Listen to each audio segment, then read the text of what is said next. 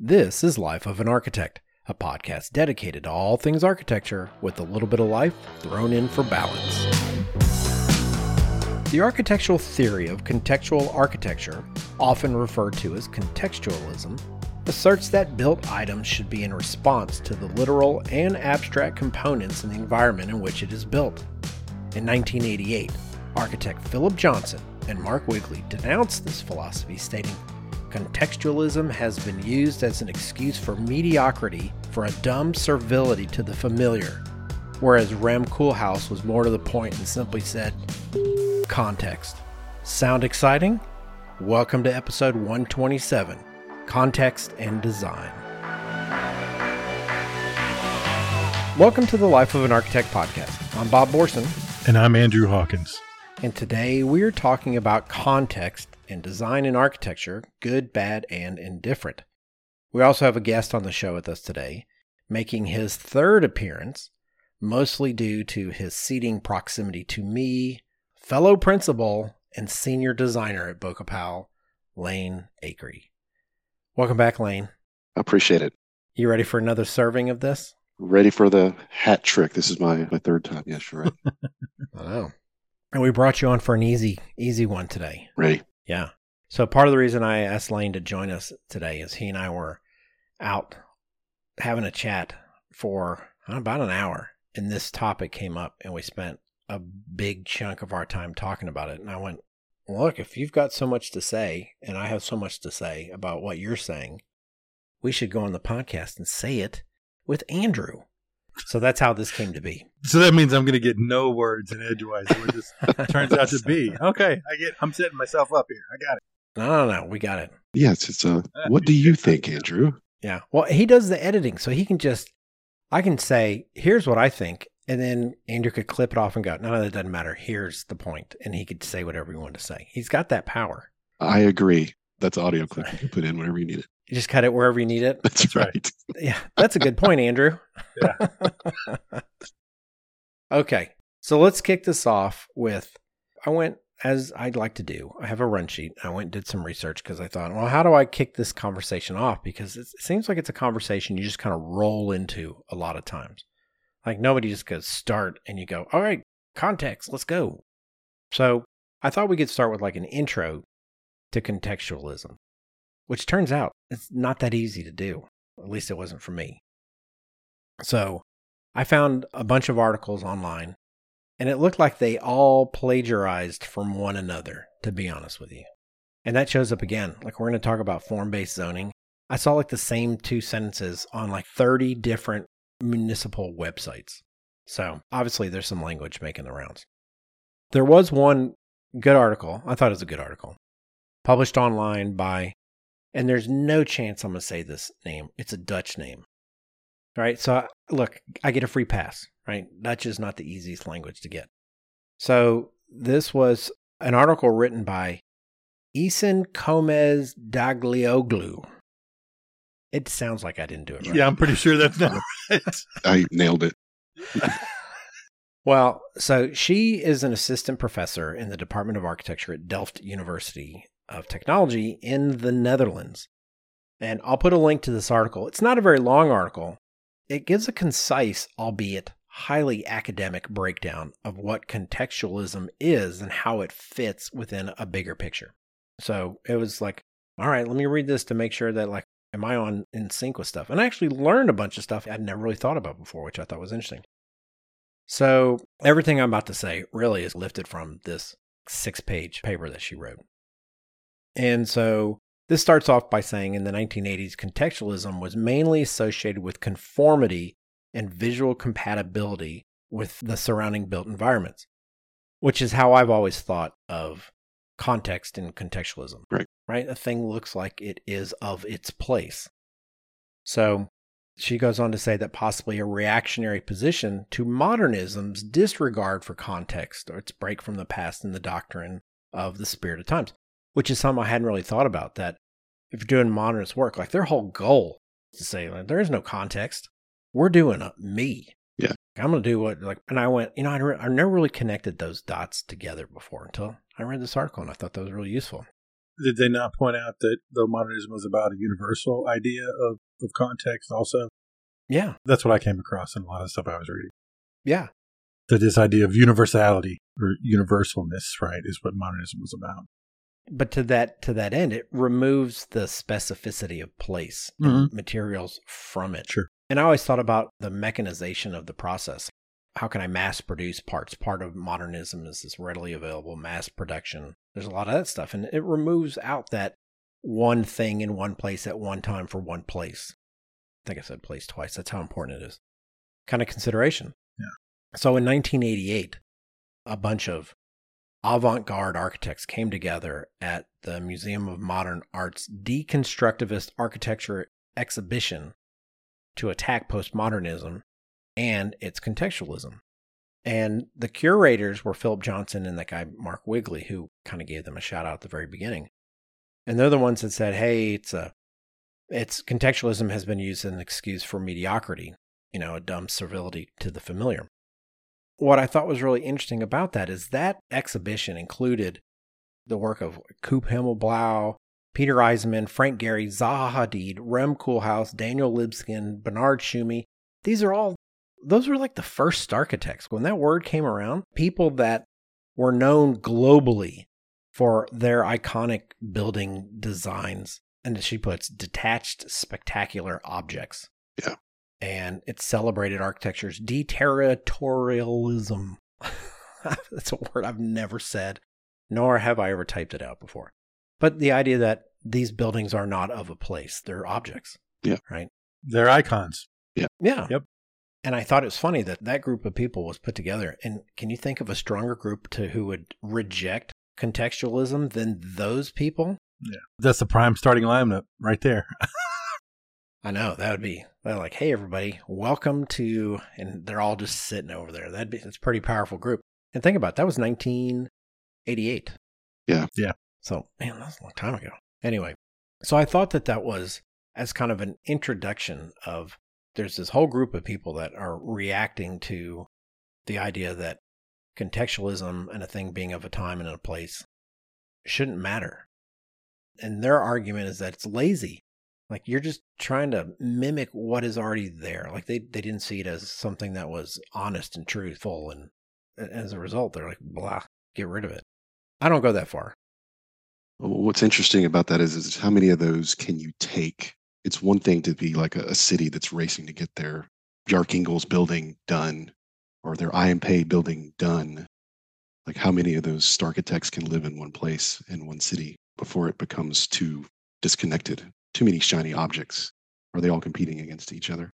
Is there no room for conformity in that kind of sense of place? I, I don't know how to answer that question because I think kind of the whole point is n- no, there is no room Yeah. for that. Maybe because I'm not, I don't know, the intellectual that a lot of these people are. But the idea that I used to just break it down and say, I couldn't evaluate the work of Frank Gehry because I go, what are the rules? There's no criteria to determine whether or not it's good or bad. It's a thing. Does it have all the rooms it's supposed to have? Like the user can say, yes, it did what I needed it to do, but you can't look at it as a response to anything other than does it look good? Yeah. Right? I'm not asking you to agree with that as a as your position, but No, it was, it's interesting. So Frank Gehry, for me, I mean, and you guys might have a story for you growing up into this profession or just architecture in general, but I think Frank Gehry for me was the first one that really jumped out in this kind of conversation. The museum, I mean, mm-hmm. that one, and this is me studying all through school and history and churches and all that stuff, but to see those forms like that, that was the first major impact for me to just be look at me, look at this that we can do now. And you now you see that kind of form shape pop up in buildings. As I mentioned, it's like California now has the Disney Theater in downtown. They have their own little version of it. Yeah. So well, that became the thing, right? Like there was this period of time where if you hired Frank Gehry, you might get a giant pair of binoculars in front of your building. that's There was that kind of stuff that he did in the early days. Or the dress, the curved kind of dress building. It's all glass. Yeah. I don't know if you know what I'm talking about, but Yeah, yeah, yeah. Well, and they also had the Fred and Ginger that they talk about. You know, Yeah. Um, I mean, that was built out of masonry, and it's the folded. Pl- you know, it's like folded's not the right word. Warped planes, you know, undulating forms, that sort of thing. Yeah.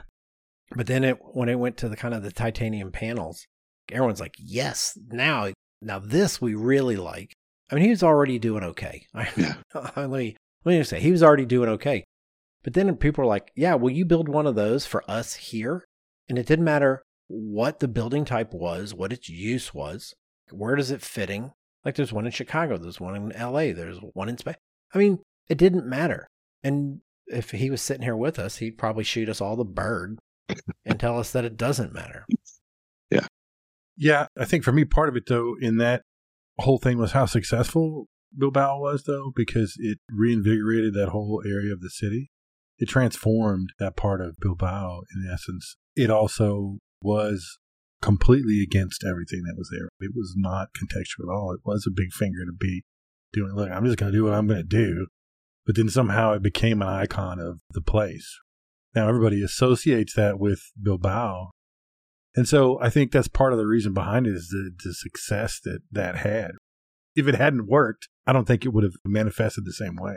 There wouldn't be eight more of them in Yeah. other cities around the world? For sure. Yeah, yeah. Yeah. Okay. So, look, let's segue to should a thing look like where it's from? This is a kind of a great segue because Bilbao, Uh, it doesn't look like anything there. And it was wildly successful and it was transformative to that city. So, like, that's a really strong argument for why something doesn't need to look like where it's from. Yeah. But that's such an intrinsic building type. There's not a lot of context to it. I mean, I could stand back and pull up pictures on the internet. It's just that building. I mean, it's not like tucked in. There's no context that's immediately adjacent. It's not an addition to something. Yeah. There's none that holds itself out to go, look, see this right here? I'm not that. It's standalone. hmm So let's change building scales a little bit. And so, Andrew, you and I had this conversation a couple of years ago, and it had to do with the stock plans that Texas was looking to try to implement for schools. Yeah. And how terrible of an idea that was. the idea there, though, was that it didn't matter what the building looked like or how it responded to what was around it, the community it was built in, but just the fact that it contained the right parts. It was more of a mass produced thing. And the idea there was, now that we mention it, like almost back to modernism where it was about efficiency so that they could have all these stock plans on on file in the school could just go and pick one and go, hey, you know, catalog shopping for my next new elementary school and go, boom, there it is. But we as architects, of course, argued against that heavily and it didn't pass because things have got to be of a place and they need to respond to certain things that the community needs and the context that they're in. And so Mm. it was a fast food approach to architecture in reality. But even in my day, I've done some adaptations to a few fast food restaurants because they had to meet local guidelines and do local things. So there's still some idea of, of meeting the context, regardless of how you feel about it almost. Yeah, it's kind of like you're saying Cane's chicken fingers looks the same everywhere. like it's not adapting to the Yeah. to the latitude it's at in Dallas as opposed to where it's at somewhere else or this is a hot humid environment and we're building in a arid environment like Yeah. that they don't care that's not what that's about Yeah. you would think schools that would be a big part of it because depending on where you're at maybe there's outdoor curriculum and you want to have a space for that and you want to be able to build in a way that allows those spaces to exist and maybe orient the building in a way that makes sense and how do people get to the site where's mass transportation you know if they have that if it's in a city that has it opposed to everyone just driving their pickup truck to go to school Yeah, well, and I think that's a part of the problem too. Though, is this idea of like, how do you design something to fit a contextless place? Especially, I mean, now, for certainly be about like orienting the thing correctly in the first place, just right off the bat, so that I've got cardinal directions that make sense, and I don't have giant glass walls in the gym that are facing west, so that when we start to have basketball games in the afternoon, everybody gets blinded. That or you know the, the temperatures are so high things like that that you can't account for if you don't start with the context of the place and where you're at. And this is something we teach students almost day one in school about dealing with context. The density of context around you is an interesting debate with this because, like you said, Right? Yeah.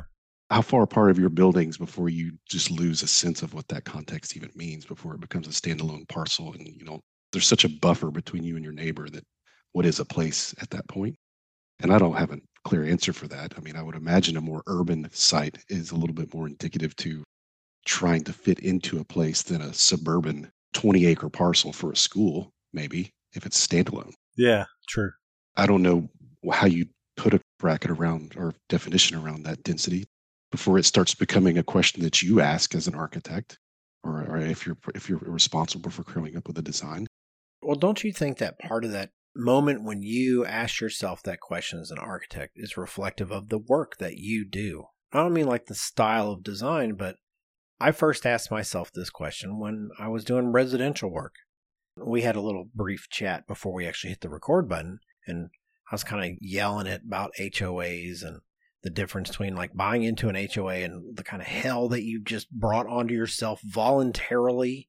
How my sympathy for you is slightly diminished because, you know, you should know that something's coming for you, right? Now, of course, that stuff can change. But I ended up writing an article and I thought this was really interesting. So when I thought about this as a topic for discussion, you know, a lot of times I go back and I go, well, have I talked about this before? Just so I can either purposefully repeat myself or avoid accidentally repeating myself. Or contradicting yourself. well, I'm okay with ev- if I've evolved. That's okay. I Oh, don't need to have the same message. You know, it's been 13 years almost since I wrote this post originally, and it was titled Modern House Friendly Neighbor. And on my drive to work every day, I passed this lot that was being developed, and it was in an area where I live called Highland Park, and it's got a bunch of really old, nice houses in it, and it's not a cheap area town to live in. And somebody had taken a lot, and they had hired this architect.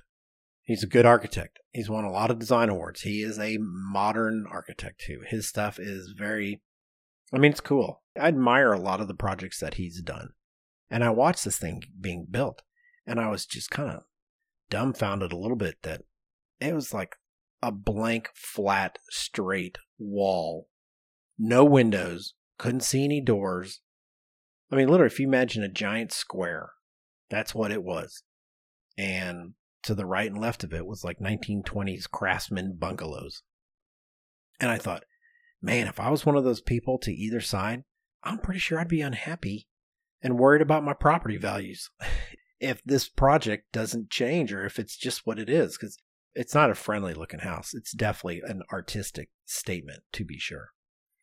So there were a lot of comments on that post. It was an interesting one. And, and actually, when I wrote it, the people I worked for at the time, they came in and they're like, hey, you might want to think about pulling that article down. You're going to get in trouble because you called that guy out. And I'm like, I didn't call him out. I didn't say that he wasn't good at what he did. And I want to have the conversation about should we as architects feel like we have the freedom to do whatever we want on that type of lot? Because it wasn't in an HOA. As long as he met the zoning requirements, which are setbacks and, and height restriction and FARs, like he can do whatever he wants. He can do that. And I listen, I don't want people to tell me what I can and can't do. I am solidly in that camp. But I went, is there any responsibility to not put a house like that in between these two bungalows? And I never really settled on an answer, to be honest with you, because let's see how I can say this. I agree with his right and the owner's right to do what they did. I do not ever want to say that they can't do it. I just know that they should have done it. Like I'm on board with being able to do it. I just don't know that I would have done it. Yeah. And they leaned into it. They leaned into it. I'll have pictures. I'll pull those out and I'll put them on the website so people can see the context to it. And it had a very interesting conversation. But before we get into that, I went back onto the tax rolls today. Because, like I said, I wrote this article in 2010. I was like, okay, it's been there for 13 years. How are we looking? Did the property values be impacted in some way? So, that house in 2010, the lot, let me put it this way the lot was appraised at $617,000 and it's a 12,300 square foot lot. So it's not a big lot, but just over $600,000. The lot right next door, also $617,000, which is pretty common. If they're going to say, you look, you're in this place, your lots, they're all the same size, they're in the same area, they're in the same tax bracket from a school zone standpoint, you know, what your tax base has to pay into it. I looked at it today. The lot value of the house with the really modern house on it was appraised at $2.3 million. The lot to the left of it, $1.8 million. So why is the bungalow house lot appraised for $500,000 less than the modern lot? They're the same size. There's no difference between the two. They started off at the same point. Yeah. Why is this one a half million dollars more? Yeah. I don't understand this. I'm completely confused as to why that is. Now I know that the tax people play a bunch of games They do. because they can't raise, at least in Dallas, for example, they can't raise your appraised value more than 10% in a single year unless you sell your house. And the person who buys it, then they can readjust it because they're like, well, this is market value. It's not 10% more than what we were taxing him on. Market value is what you just paid for that house. So they get to reset it. These houses are still the original owners from 2010. The same people still own them. Yeah. Yeah. And that's probably the difference. I mean, for sure. Because it, No, no, no. How, how is that the difference? There was no reset between either of them. They should have, oh, the, you know what I mean? They should have escalated at the same rate. One owner is probably more contentious than the other. Maybe he went to the tax appraiser and fought it more often. Went and fought it more often. That's all I can come up with. Yeah. That that's the only reason. but that's lot only, right? Not lot plus. yeah, the lot plus the house. Yeah, it's different. Yeah. The so it was the one. No, that's what I figured. But I bet that's part of it too, though, is they can, they're going to raise the value of the lot because they can, because they're going to raise the value of the house. Sort of cheat it that way, in other words. Well, that's what I thought. But the lot that's 2.3 million. The house is 2.5 million. Mm-hmm. That whole lot and house is five and a half million dollars. Yeah. On the other one, the lot's 1.3 million. The house is only 500,000. So the Mhm. whole thing's only 1.8. So you would think that if they're depressing the house value on the, the one house, that they could raise like more of that 10% that they can raise it up would go towards lot. But somehow the lot over to the side has appraised at a faster rate Mm. Than the other house Mm. it completely flies in the face that I thought, like, hey, this guy in the bungalow should be concerned because maybe his lot, you know, no one's going to buy his house because of this house next door.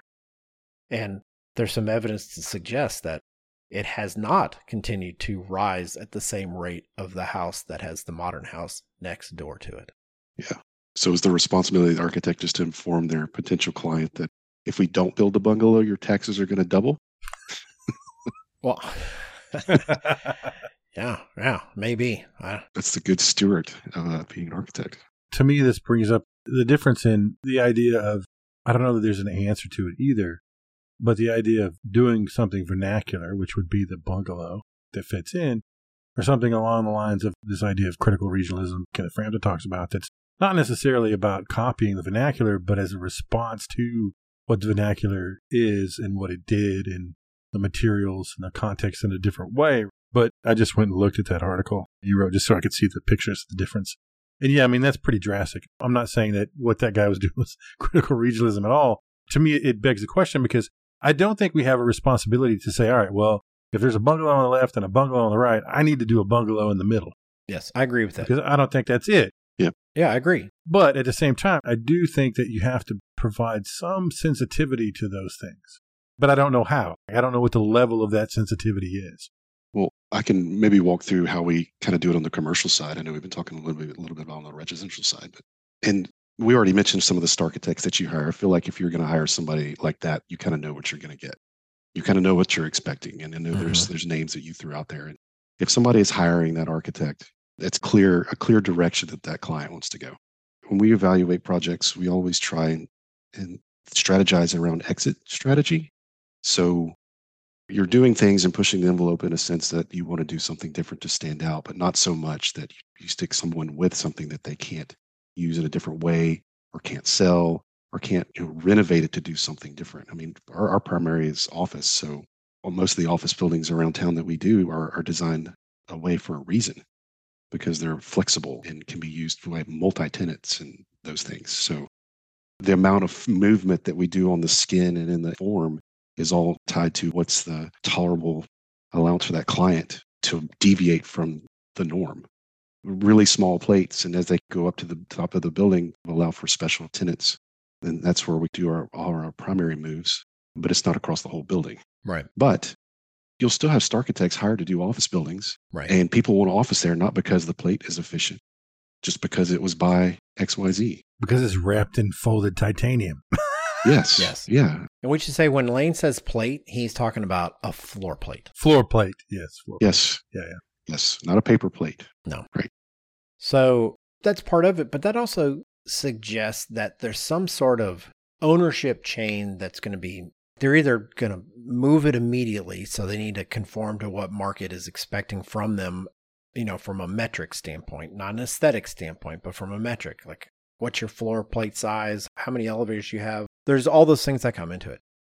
If they're going to position themselves to hold it long term, then they might start thinking about well, how do I take this building and change it from a single tenant use to a multi tenant use? Or how do I change it so that I can adapt it to have different functionality beside just office in it? Yeah. A lot of building types, schools, retail, single family, they don't have that. They are what they are. And they're not, nobody's going to reposition. And that's not true. I just thought of lots of ways. I just thought of a lot of them. say, don't say that. We reposition schools all the time to into different types of schools. It's still, I guess, to me, the the things that you're talking about are programmatic. My view of it is this is contextualism isn't always isn't programmatic. It's more, I mean, I hate to say it, more aesthetic, more form based, more material based. That I don't mean it in a bad way, but who cares what the program is? It's how the building itself responds to context, Yeah. Eh, regardless of what what's inside of it. Yeah. we have discussions all the time in my building about whether or not you design. I think this goes back to even talking about some of the architects we're talking about before, and others that we may come up with a different idea. But people that design a building first and then shove the program in it, or people that design a building based on program and then wrap the building around the program. Those two competing ideas. Yeah. And to me, one of them has an opportunity to respond. They both have an opportunity to respond to context, I guess, but probably do it in different ways. Yeah. But to me, again, context is not so much about program. I mean, maybe it is in the sense of I need to exit here and this needs to exit there because I'm, I'm on the street and I'm dealing with my site contextual issues, but it doesn't necessarily lean itself towards the contextualism is completely responsive to my program. I mean, to me, it's just about the physical aspects of the building almost more than anything else. Not 100%. I don't want to dig myself into a dumb hole like that, but, but to me, that's what I think of when we talk about contextualism. And this thing you, Bob, talking about, well, does it look like it should? Does it look like it belongs where it is? It has less to do with what's happening inside of it in a way. So it's the form follows function. It's that whole or function follows form. Uh, something like that. I don't know. I mean, it just, Yeah. Yeah. to me, if I could see a building and say, yeah, it looks like it responds to the context really well, regardless of what's happening in it. Or I can say it looks like it doesn't, regardless of what's happening in it when I start to evaluate those things. Well, the context as a, just a term is kind of broad, but when you think of, if I just take the form example that you give, is using the common materials around the building, Mm-hmm. whether it's actually from the earth that it, that I'm digging up, or it's matching the surrounding building's brick color, but the forms are completely off the wall. Sure. But I'm using the same materiality. Where does that fit into me being contextual? Where are those lines drawn? So I mean, I think it's a, level of it, though, right? sure, sure, One could argue that I'm doing brick, even though it's Fred and Ginger brick, it's still Yeah. brick. Yeah. But the site contextual, even when you're planning, think of the considerations that you have if you have a busy street or you have loading, like all those things that you need to Mm-hmm. juggle on where they go, that you want to respond Sure. from the context that's around you. You don't put your loading dock in the front door, in other words. I mean, that's the low hanging fruit of responding to a contextual. Yeah. I guess it's still all wrapped in that envelope to some extent. Okay, but also put this on there. It's not necessarily of the earth or the materials you're using reflect what's in that location. It could be of the time. Oh, sure. You Sure. design a building that looks like it exists in this moment in time, as opposed to I'm designing in the French Quarter and I'm surrounded by buildings that are way older than this new one I'm doing, but I'm going to artificially make mine look like it's old as well. Do you guys, in the buildings that you participated in the design side or when you had the ability to make those decisions, do you try to do timeless architecture? Like, is that ever a goal for y'all? I mean, it is for some of the residential projects that I've worked on, but it, I deal with that more from a material standpoint than I do with a form making concept because the house really needs to reflect how they live, how they want to live, how they use the space, how they engage with the people that come into their house, how they want to raise their kids. This isn't 1950s when mom is a homemaker and she's sequestered in a kitchen that's closed off from the rest of the house while dad's reading a paper in the front room and the kids are sitting on the floor listening to the radio. That doesn't happen anymore. We design houses now to where everybody can be engaged with one another in the same space. That changed, right? That is a programming change that has happened. Yes. I would say we're not going back to that, but there are some instances that it looks like there's a trend to going back to enclosed kitchens as opposed to open plan kitchens. But more so than anything else, we try to look at materials that I don't have to come back and change later. Like if somebody came and said, I really like this orange oven because orange is super popular right now. We're like, well, yeah, but it's the harvest gold of 2023, you know, or the avocado green. Do we still want to do that? We're like, no, let's make the background more neutral. And then if you want to make a change or have your space feel different, go buy a new couch, put a new coat of paint on or something like that if you want to make a change. I don't need to swap out this iron spot brick because it's no longer of its time or place. We try to avoid that. Yeah. Those other things are relatively inexpensive compared to built permanent things. Yeah. Okay. Now, one of the things we could get into a little bit, you know, we mentioned there are a bunch of architects that have very particular looks and they get hired to do those projects. I've said this a number of times. You know, I have friends that work at Lake Flato. They're win every design award it seems like they ever go after. Lane, you and I are working on a project with them right now. I mean, they do great work, right? But if I put 100 projects up on the wall and one of them is a Lake Flato project, I will tell you which one it is. You can tell. They have a style, they have a way that. Now, it evolved out of contextualism. Yeah. They designed it of a time and of a place and using the materials that were readily available. Yeah, out of regionalism. Yeah. for sure. and everybody loved it and thought it's great. And now they just want them to do that, but anywhere else. Yeah. It's like Richard Meier with his white porcelain buildings. How many of those you're like, well, I know who did that project. And he got hired because that's what people wanted from him. Sure, Frank Gehry's getting that. Could be Peter Eisenman. Yeah, Eisenman, Daniel Libeskind. Yeah. You know what you're getting if you hire these folks, right? Right. And so I don't know if that works for everybody because there are a lot of really good architects that you're going to get something different every time. Allied Works, it's a great example. Brad Cloepfil. That guy has a style, but it's certainly not palette driven necessarily. I can look at what he did for the Clyfford Still Museum, and I can look at what he did for the uh, Arts Magnet here in Dallas. Wildly different buildings, and both amazing, right? Let's move on to form based zoning, because we've kind of already mentioned this a few times. And now it's got a nice, convenient label to it. And for those that don't know, so form based zoning exists in a lot of places. And it seems like more and more places are coming online with the idea of form based zoning. So, zoning typically addresses land use and how space is allocated from a size and density perspective. Form based zoning, and this is according to the Form Based Codes Institute, who I'm just going to say is the foremost authority on form based zoning because the definition on their website is the one I found on municipal websites everywhere. So, form based zoning, according to them, is defined as a land development regulation that fosters predictable built results in a high quality public realm by using physical form rather than separation of uses as the organizing principle for the code. And you go, uh, that's the definition. Don't love that.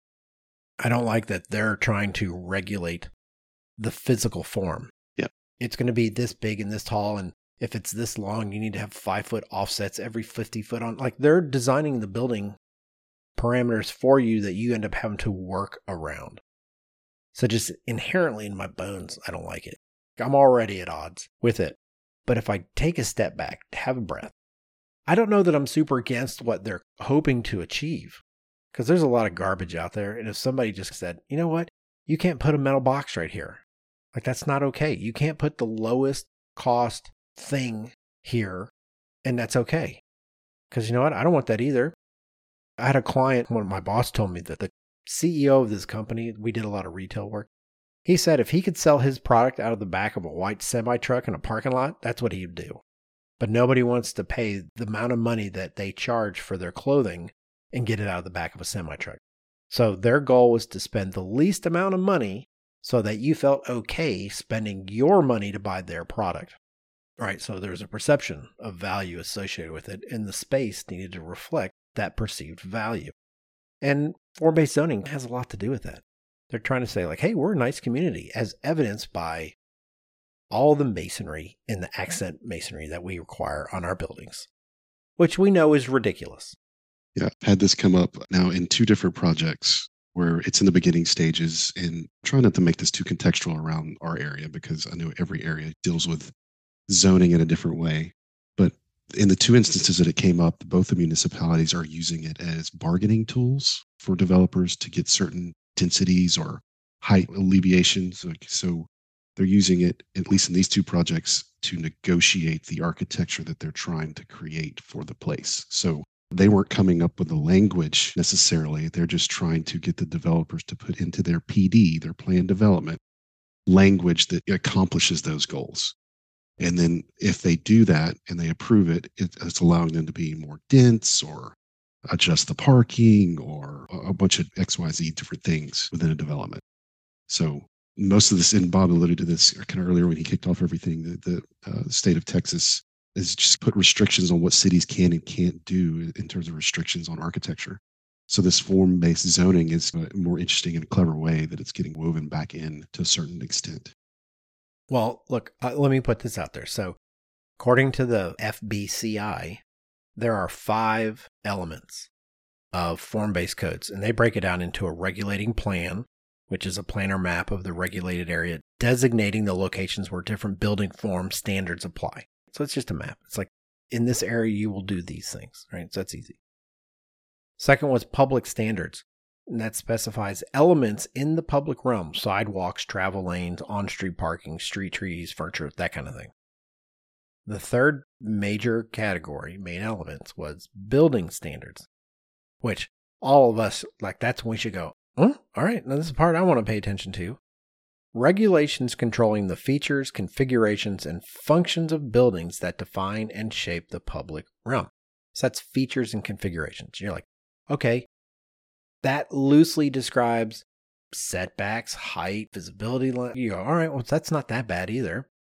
Then there's an administration, clearly defined and streamlined application for project review process. And there's definition, a glossary to ensure the precise use of technical terms.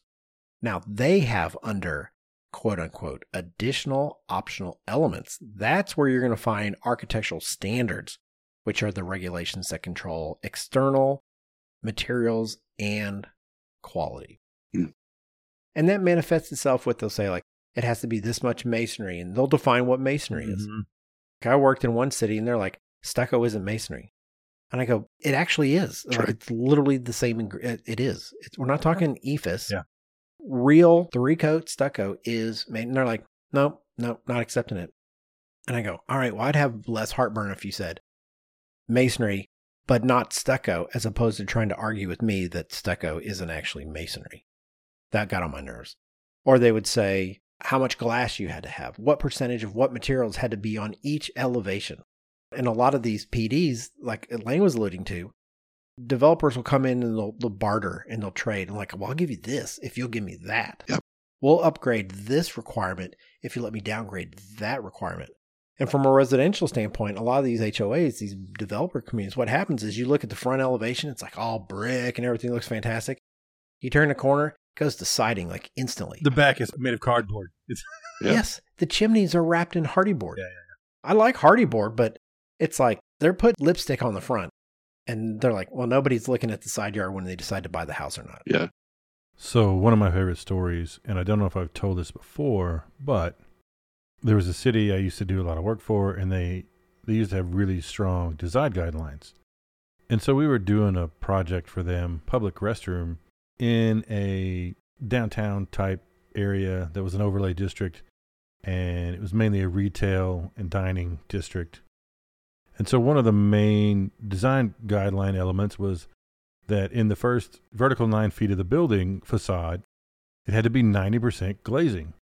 And this was to promote retail engagement, have shop storefronts, and that kind of thing. And so we had to go through the formal process of to get a variance for this project for the city on this public restroom building where you know it didn't have to be 90% glazing on all four sides of the project. And that process took an extra four months for us to go through, submit elevations, have them reviewed, go to meetings, and do all these things simply because they had this really stringent set of rules and there was no way around it. And of course, they were wanting to be quote unquote fair and play by their own rules, so they couldn't skirt the process. So we spent all that extra time doing that process, and all the while, you know, costs are escalating.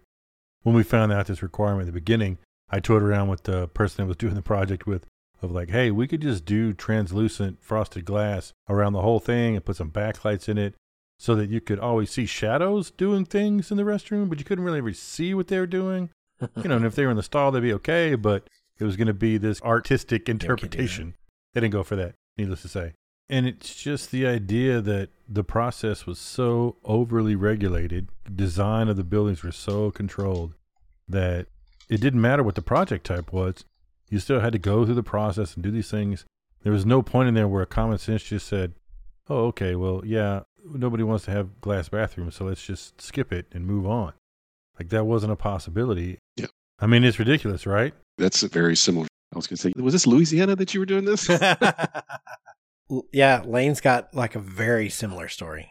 Yeah, yeah, yeah. It's very similar. It's overly done. It's like the, the intent was there. I get understand what they're trying to do, but there was. But yes, I do understand the intent. I don't think it's easy. I mean, I think it's really hard, but I think the idea that they're looking for, and this is going to be me stepping up on a soapbox for a little bit about this, but the people that come in and do a lot of those buildings that they don't want are not architects, honestly. I mean, for the most part, that's not the kind of stuff that we as architects want to do.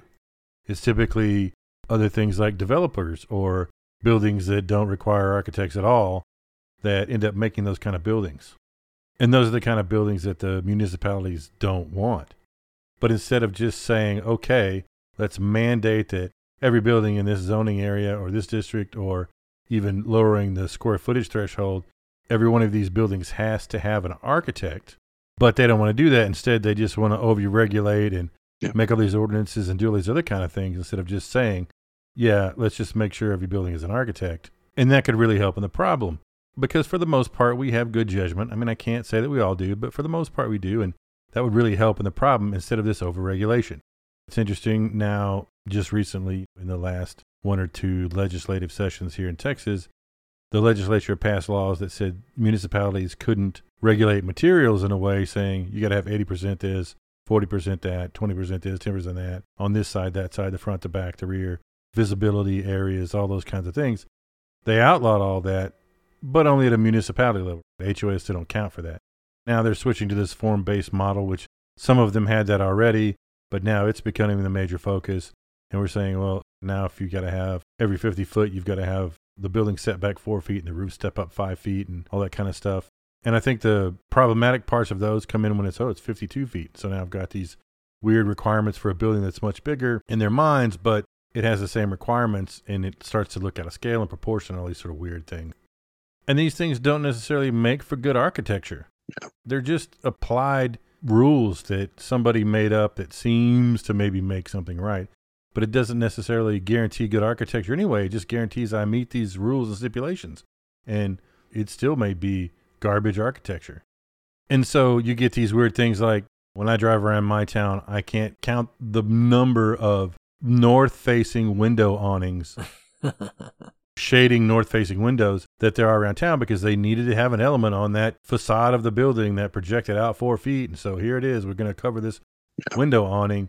And it doesn't do anything. It's pointless. It doesn't provide anything to the building other than this idea of decoration. And it, it actually, it's a waste of money, right? And it doesn't do anything to make it better. Well, you know, that's good architecture. That's how they see it. well, you know what's funny about the material percentages? You know, we're still usually in any project that is requiring some kind of site plan approval or some kind of approval, depending on the PD and all the requirements, we still have to put percentages of materials that we use. But it doesn't do anything other than inform them and check the box, but it's still a requirement as a part of the submittal. They can't they can't regulate it, but it's still got to be there. Yeah, but it's still carryover from the old verbiage of how their zoning was written. Sure. So, sure. Yeah. My other favorite thing about that was that you always had to turn in full building elevations with a site plan. You're like, uh, what are we doing here, guys? Do you realize when that happens in the process of designing a building that we have final elevations done? That's like at 90% complete, and you're wanting us to turn it in with 10% complete. And it's like anytime you had to change anything or do anything, you had to resubmit and reapply and do all this stuff. I mean, it used to just drive me nuts. I mean, absolutely nuts. Yep. I looked up material takeoffs because I was like, I know. I I wrote an article. This is 2011. That's how long ago this one was. And it was titled Planning and Zoning Departments Make My Face Hurt. and it had a picture of this material takeoff list. I can feel my pain. I mean, it doesn't take long. And I, I was like, you know, I try not to write angry. Like, I don't want to be in a bad mood because it comes across. I have this picture, and it's like, what I wrote was, Do you know what this piece of paper represents other than a wasted afternoon my life? it goes on to say, like, this is what's required. And it said at least 80% of the exterior walls of the first floor of all structures shall be masonry construction, exclusive of doors and windows in the area above the plate line. Mhm. Blah, blah goes on and on. And I said, We see this sort of thing more and more often these days. Quasi judicial city departments deciding what it takes to define a quality building, which apparently is 80% masonry. you know, and I go, It hasn't changed. In fact, they've leaned into it. Now they don't just say masonry, they're like, well, it's got to be this percent of masonry, but this percentage of masonry has to be accent masonry, which means it has to protrude out a certain amount or it's got to be in a contrasting material. Or I go, if that's not designing the building, I don't know what is. And these people have no qualifications and they're all put in these positions where they go, look, I need to weigh in on this and evaluate this in the most defensible position possible. So they choose the most extreme interpretation of what it is that, that they're being asked to enforce. It's ridiculous. Yeah. This particular one, it wasn't even just 80% of the elevation. It's 80% of the elevation by floor as defined by floor line to plate line. And I go, that's literally the dumbest thing I've ever heard. 80% by floor has to be masonry? What? That doesn't make any sense. Ah. Reading this article makes my face hurt. Like I'm I'm right back in the beginning when I wrote this. So we'll say the thing about this that I think is bad, and it's a really generic thing, is that the problem with these types of enforcements is that the people that enforce them change over time. And they're also trendy. And it doesn't matter what it is. Within these buildings' lifetimes, at least hopefully, this whole idea about what constitutes good architecture from a municipality's viewpoint is definitely going to change. Who the people are that are enforcing them and what their priorities are is going to change. And from my perspective, it seems like city building departments have the most turnover of any place on the planet. There's like four or five people that stay there forever, and then the other 25 or 30 are rotating out every couple of years because the job is terrible or they can't take it or they find something better or whatever. I don't really know. No judgments. But it seems like that's the case. But as these buildings remain and the people go away, it's really the community that's going to have to deal with these guidelines and what they produce, not the people who were enforcing those rules 10 years ago. And those trends and ideas behind what that is is going to continually change. We know that. And so making these rules and enforcing them and doing all that, in reality, it just doesn't work. It just doesn't produce the good architecture that they want. And even if it does, it's producing the architecture that this specific group wants at this specific time. And that doesn't necessarily mean it's good architecture either. It's what they want right now. And that leads to this idea of timelessness in architecture, which you just can't produce by rules and guidelines. I mean, it just doesn't work. So, okay, we have to get into the end of the show, or this, this show's going to go on forever because this is exactly the sort of thing that three architects could spend all night talking about. So, where do you land? Yeah. I want to say that if I start off, I'm, I'm going to say I hate it. I hate it. But at the same time, I go, mm, I recognize why they need it because if they don't have some kind of control in place, you're going to get the lowest common denominator, cheapest product possible because most people are making the decision based on what the greatest return on their investment is going to be. And it's different when you're doing a house for like the person who's paying for it, it's their house, and you're not dealing with an HOA. Wildly different conversations than if you're doing. I did an eye clinic and it was 20,000 square foot building, and 12 of which was for the doctors, and the other remaining 8,000 square feet was for a retail center for them. And they owned it. They're owner operators. They're going to use their chunk and worry about the rest of it. And it was one of the hardest projects to go through the city that I ever had because they're trying to use legalese to say, oh, you need to step this in a foot and this vertically needs to be a foot taller than that. I'm like, why? What's the justification for it? It's not cheap. We're not trying to get out of spending a buck here. There was no ways for you to come in and mandate or legislate aesthetics. What's good or attractive to me is not the same thing that's good or attractive to the person who's reviewing my drawing. So, how do they find out a way to say, well, this is what you have to do? It's kind of what they've done. And caught up in the wash is the 10% of us who actually seem to care and go, well, I don't want to do that because what I'm going to do is I'm restricted by this, not because I'm looking to get out on the cheap side, but my architecture that I want in true doesn't respond within the box of parameters that you put in front of me. Guess I am a modernist. So I think where I fall on this is it seems like this is a reality that we just deal with in our profession. So whether I like it or not, it's probably irrelevant. Boo! It's a terrible answer. I know, but I'll but I'll pick a stance on it. Okay. For me, having those guidelines and almost I won't say restrictions, but just things to play in actually stimulate my creativity more than a blank canvas. When I have those kind of parameters put in place, it forces me to be more creative to solve it, whether that be programmatically, aesthetically, or, or any of that stuff. If I was going to preference where it's going, I think out of all the things that I participated in, in terms of things that would try and limit my ability to design, the form base seems to be the better solution if there's going to be control because it's not so descriptive that it still allows for some creativity. So I don't know if that's a clear answer or not. In the area that we deal with, it's going to be a reality. Yeah. So I think that you gave a very reasonable answer to say, oh, when faced with a problem, I don't see it as a challenge. I see it as an opportunity. That's the kind of answer that you just gave us. And yes, I'd like to think that all of us would approach that the same way because it's tilting at windmills. This is what it is. You're going to have to deal with it. But it doesn't mean that I have to like the fact that people that don't know better are the ones that are deciding what is or isn't good. That's what I'm railing against. Yeah.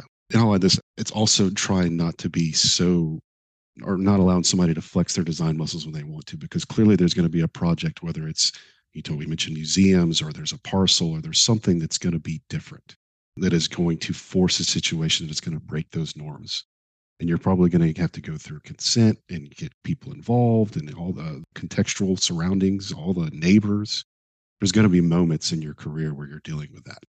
So even those star architects deal with that to some capacity. All the, the lobbying and marketing that you maybe don't hear about before that project gets unveiled as a design is still a reality. Is still a thing. That would be interesting. I'd like to hear, like when Daniel Libeskind was doing the Denver Museum of Art, you know, and it's giant stabby spikes all over the place. Mhm. And they're like, how do you want to put this in a box? Like, there's no masonry on it at all. like, what is that process? How early they start? Or do they just go, hey, uh, we're the client, the city is, and we're going to free pass you because we're buying a piece of art as a building, not a building as a standalone piece. Yeah. Yeah. All right, Andrew, where do you fall? so, on this idea of form based zoning, is that all I'm responding to? No, it can be whatever you want to. Okay. Form based zoning, I hate. I'm totally against it. All it's going to do is produce homogeneity. It's the same with these material guidelines. So I'm driving down the street. Oh, look, every building's brick, every building's brick. Oh, and every 50 foot there's a setback and a roof step up and all that kind of stuff. So, I mean, I hate to say it, but I sided with Philip Johnson on this one that it just creates terribleness and homogeneity. But if we're talking about this idea of contextualism, it's definitely different. But I view contextualism not as it having to look like exactly where it is, but having a response to the place that it's located, among other things. But if we're just talking about this idea of form based codes, I just think they're garbage. the funny thing is, is I used to always just resign myself to going to the design review boards for my projects that were in cities that had heavy guidelines because I knew I wasn't going to directly comply with those things. And then the city made new regulations about the only situations in which you could go to the design review board. You couldn't just opt to there automatically. And then they put in these new rules. That's and hatefully funny. I don't think it's because of me. I think it was because there are a lot of people that did stuff. yeah. But it was just that I was willing to spend the extra time to go through the process to get a building that looked the way I wanted it to look instead of just conforming to their ordinances and rules with their mandated forms and materials. But then they changed the rules and said you can only go for a couple of reasons. But again, I just hate them for all those reasons. I personally don't think that they make anything better. And as much as I hate to maybe say it, I think I'd be fine with crappy metal box next to nice building, next to crappy metal box next to nice building because that can produce a liveliness and a texture and a character. And I don't know if it's like Venturi esque or whatever, but just that mix mash of things is something that makes character. And yeah, it may not always be the greatest character, but I'll give you that. Yeah, but wait, before you go too far, my concern is you got a crappy box next to crappy box next to crappy box next to crappy box next to crappy box. And like that's what you're going to get. That's the concern. You would hope. That's not what but on the happens. whole, yes, I like your answer way better than I like Lane's. So. Well, so for the record, I said if I had to choose a mechanism to enforce that, form based zoning is the better of the evils. I agree with Andrew. I wouldn't want them all, but that's just not usually the reality that we're dealing with. Okay, so we all hate them. That's really okay. Good show. Hmm. We could have just Yeah. could have said that at the beginning, and we're done. And then we have said, but one minute in, we go, all right, we're going to get to this week's fun question, which is where we're at right now. So we're going to do a what's the rank for this episode. We're going to dust that one back off because it hadn't been a long time since we've done one. You know, and I was trying to come up with one today, and all the people that sit around me, and, and Lane sits next to me, so he knows how this process works because he's one of the guinea pigs that I try these questions out on. And so, Lane, you know the drill. So basically, you're going to go first, and Andrew and I are going to make fun of your terrible answers, and then uh, and then we're going to tell you the correct answer. All right, you okay with that? By the rules, you mean I'd say the first one, number one first, right? And that is that Oh no no no no no no no no then- no no no. And then I'm going to change all the rules while you're answering your question. yeah. So that So you're not going to have the wrong answers then. yes, that's dream world situation right there. Yeah. So the, here it is. Here's the question. We are going to do a what's the rank on the worst three types of egg preparation. The three worst. Now, I know Andrew likes breakfast foods. Yeah yeah. It's so hard. And I like breakfast foods. Lane, do you like breakfast foods? I do like breakfast foods. Yeah. All right. So I like breakfast foods when it's not breakfast foods. Oh exactly. I can eat breakfast for dinner like all Yes, the time. We know this. That's part of the reason I chose this one. You should have heard the other ones people were throwing out. Somebody suggested three worst types of men's shoes. I was like, what? That's not, that's a terrible one. And she goes, flip flops. I'm like, well, we're not doing that question. so, so we're going to do worst three types of egg preparation. Now, I already told you guys this. It's not egg dish. So omelet is not a way to prepare eggs. Like eggs benedict is also not a way to prepare eggs. Ugh. I'll give you eggs Benedict, but omelet seems like a It's way to prepare eggs. To it's scrambled eggs with stuff in it that is cooked a particular way. If you get rid of the other ingredients, what is it?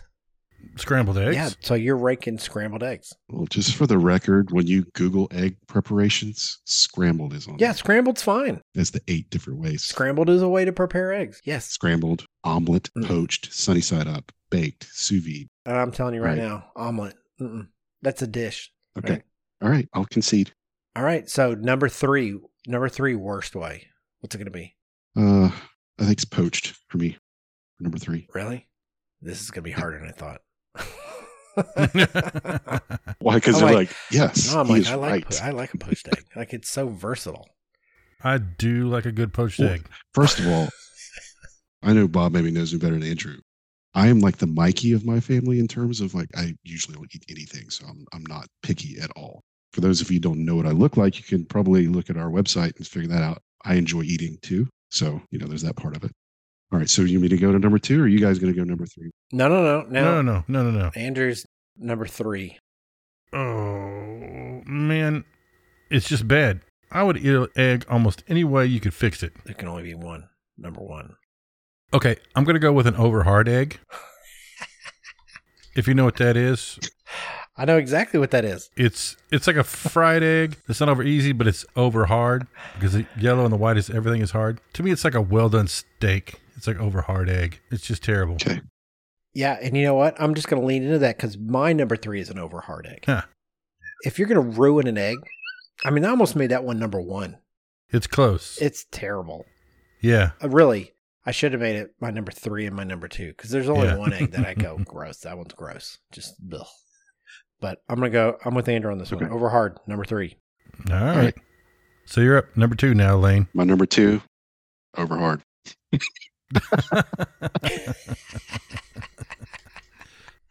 All right. Yeah. All yeah. right, I see how this is gonna go. all right, Andrew. What's your number two worst egg? Uh, over medium. Nah, okay, that's a terrible answer. You know why that's a terrible answer? Because that's an accidental egg. okay. Because the best number one egg is the over easy egg. That's the best. And you frequently get over mediums because over easies are hard to make. So you got to make your peace. I'm like, you got to make your peace with over medium. Okay. Actually, actually, no, no, you don't know. I'm gonna change my answer because in reality, I'm gonna say that's a sunny side up egg because the whites are still runny on the sunny side up. It never gets flipped, so that I'm cooking the egg whites. So I don't mind a runny yolk, but I don't want any runny whites. No, Ugh. I'm gonna go. It's actually sunny side up is the second worst. Agreed. That is my number two as well. That's so gross. Nice. I mean, this is ridiculous. Yeah. Yeah. Okay. I'm going to say my favorite type of egg is sunny side up. Gross. And I know this is not my number one of man. the worst. You're the worst. So just to show how different this spectrum is in terms of how eggs are cooked. I can't do the runny whites. Nobody should. I'm like over easy, but then just for two seconds, just flip it over just a smidge. Yeah. All right. So now down to my number one worst Number one. Number one worst. The most worst. The best worst. soft boiled. No, that's. mm. I can't fault you for that It's one. really not that much different than a poached, really. Mm, Mm, no. Yeah. You No. got cooked white, you Mm. got the Mm. whites cooked, and the yolk is runny. Yep. What's wrong with that? What's No. wrong with that? no. Because the cooked white isn't always cooked all the way even. I mean, You're like, not making them right then. No. You're not making them right. no, it's just a different consistency than a hard boiled egg, for sure. You have to admit that. Look, I cannot stand runny whites. I hate them. Gross. I mean, I'm not saying they're runny. I'm just saying they're not the same consistency as a hard boiled egg. Right. Yes, I agree with that. That's the thing. It's different. I like cooked white raw, and I, I can do that every time with a soft boiled egg. And it get kind, it gets kind of jammy. Oh, Ugh. come on! You're just not making them right. Nope. Nope. Because my number one is a soft boiled egg, also. You guys are wrong. See, It's a soft boiled egg. I think it's because the expectation is that I'm about to get something that's hard boiled and it looks like that is, and then you just get ruined. it's not that for me, but That would be terrible if you think you're biting into a hard boiled egg. Yes. yes. oh, and you thought it was? Oh, yeah. I've yeah. never ordered a soft boiled egg in my life. In my life, I've made a lot of them. That's why they're good because I know how to make them. I agree. I've never ordered one. I've gotten one and didn't realize it. And that's why it's my That- worst. It's like the worst surprise you could possibly get when you're looking at an egg. That it would be a bad Hmm. surprise for sure. The only time I like them, and even then it's a little bit iffy, is in ramen or noodles. But I would just rather have a fried egg on my ramen than Right. a soft boiled one. I mean, it just doesn't do it for me. Nope. Right. I think y'all are both bad egg preparers then. Andrew, I thought for sure we were going to match three for three on this. I was like, this is, you know what the worst is? Straight up raw. Hmm. Like, just crack an egg and drink it. Pass. That's not prepared. How are you preparing that? It is prepared. Yeah. I cracked the egg. There's the preparation. Oh, man. No. Oh. That that doesn't even count. Technicality. I think that's Yes, a BS is. answer. That's some BS crap right there That if I've ever heard it, man. That's not BS. No, no, Look, no, no, no. Just That's the not fact it. that you guys didn't logic yourself through the preparation is I take a package, I open it, and there's my food. My food is not the shell, it's inside of it. I had to prepare. Well, then, all right. Then I'm going to follow that. The worst egg is if I crack it and just suck it out of the egg. No, that's eating. That's the You worst. Ate it. You did. it's still a raw egg. It's still a raw egg. That's what it is. No, I'm going to put a needle in it and suck out all the liquids, the fluids, and then just shoot it in my mouth. And that's it. Yeah. Yeah. Yeah. Yeah. I juice box it. That's how I do my eggs. If I get a stainless steel yeah, straw, all I'm gonna those, do it. those all tie. All of those tie for my All number those one. for them. Yeah. Raw. It needs to be. Uh, look, It doesn't yeah, it count. does. It does. It doesn't count. Nobody does that. Are that. you kidding? Rocky did it. That's facts. It's facts. It's true. wait, wait, wait. Have you ever seen anybody do that in person? Yes. I've seen people crack it like Not as a dare. no. That's what. Not as a joke. yeah. But this is what they do. I had a gym buddy. Doesn't work in my office now, but did before. Raw eggs. Gross. Uh. uh Mm. Mm. But you're not preparing Yeah. it. I'm saying you gotta you gotta No, no, no, no, no. You got to warm it up. You like, are you? you gotta put it under your around. armpit. Yeah. that doesn't. It's not You prepared. sit on it for a little while. It's not a preparation. Yeah. If I just unwrap a steak out of the package, is it prepared? No, but if you took You just said it. All it is is the package. Open the package, and it's done. So if I took the steak out of a package, is it prepared? Have I prepared a steak? I think if you trim the fat off that steak, you prepared it. there you go. Boom. Boom. Oh, Thanks, Lane. Thanks for having my back on that one. you're not even helping me, Lane. You jackass. That's my boy right there. Ah, man, I was trying to win the argument, and you just come and but I backslide. still me. agree that's not an answer. It is. It's totally an answer. three If I crack it open No. and put it into a beautiful No. bowl, and I crack some salt and pepper on it, You just supported it, Lane. It's preparation. Yeah, Come on, You're not going to convince me. So the bowl is the preparation. You putting it in something is the preparation. Okay. preparation. Well, all right. Okay, because you guys are being fussy britches. Salt and peppered raw egg. there it is. I prepared it. Oh, okay. Raw eggs yeah, are disgusting. I let into this. Look, I'm consistent. I went from degrees of undercooked whites the whole way. Every step of the way Sure. No, was gross. no, because over Over hard hard. is overcooked I know, everything. that's like yeah, you've completely got rid of the runny. You know, over hard is just a flat boiled egg. That's all it is. I know. It's tragic. Yeah. Okay, look, I think we've reached a point where we all agree that I gave the best answers to today's question. I'm going to call today's show a wrap. Thank you for being with us today, Lane. Appreciate you joining us this evening for the call. And thank you, the listener, for listening to episode 127 Context and Design. Well, thank you guys for having me. It was fun. And thank you for bailing me out on the raw egg. Man, you're my friend up until that point. Special thanks to our media partners, Building Design and Construction, for their ongoing support of the Life of an Architect podcast. Want to get every new episode automatically downloaded? We're available on all major podcast players, so hit that subscribe button so you'll get notified every two weeks when we publish a dramatic new episode. And while you're there, please take a few moments and leave us a five star, eggs all day, every day rating. To get even more content, head over to lifeofanarchitect.com for blog posts, links, and info about this monumental episode and all the website has to offer. You can even add your voice and join the conversation. Thanks so much for tuning in. Take it easy, everybody. Cheers.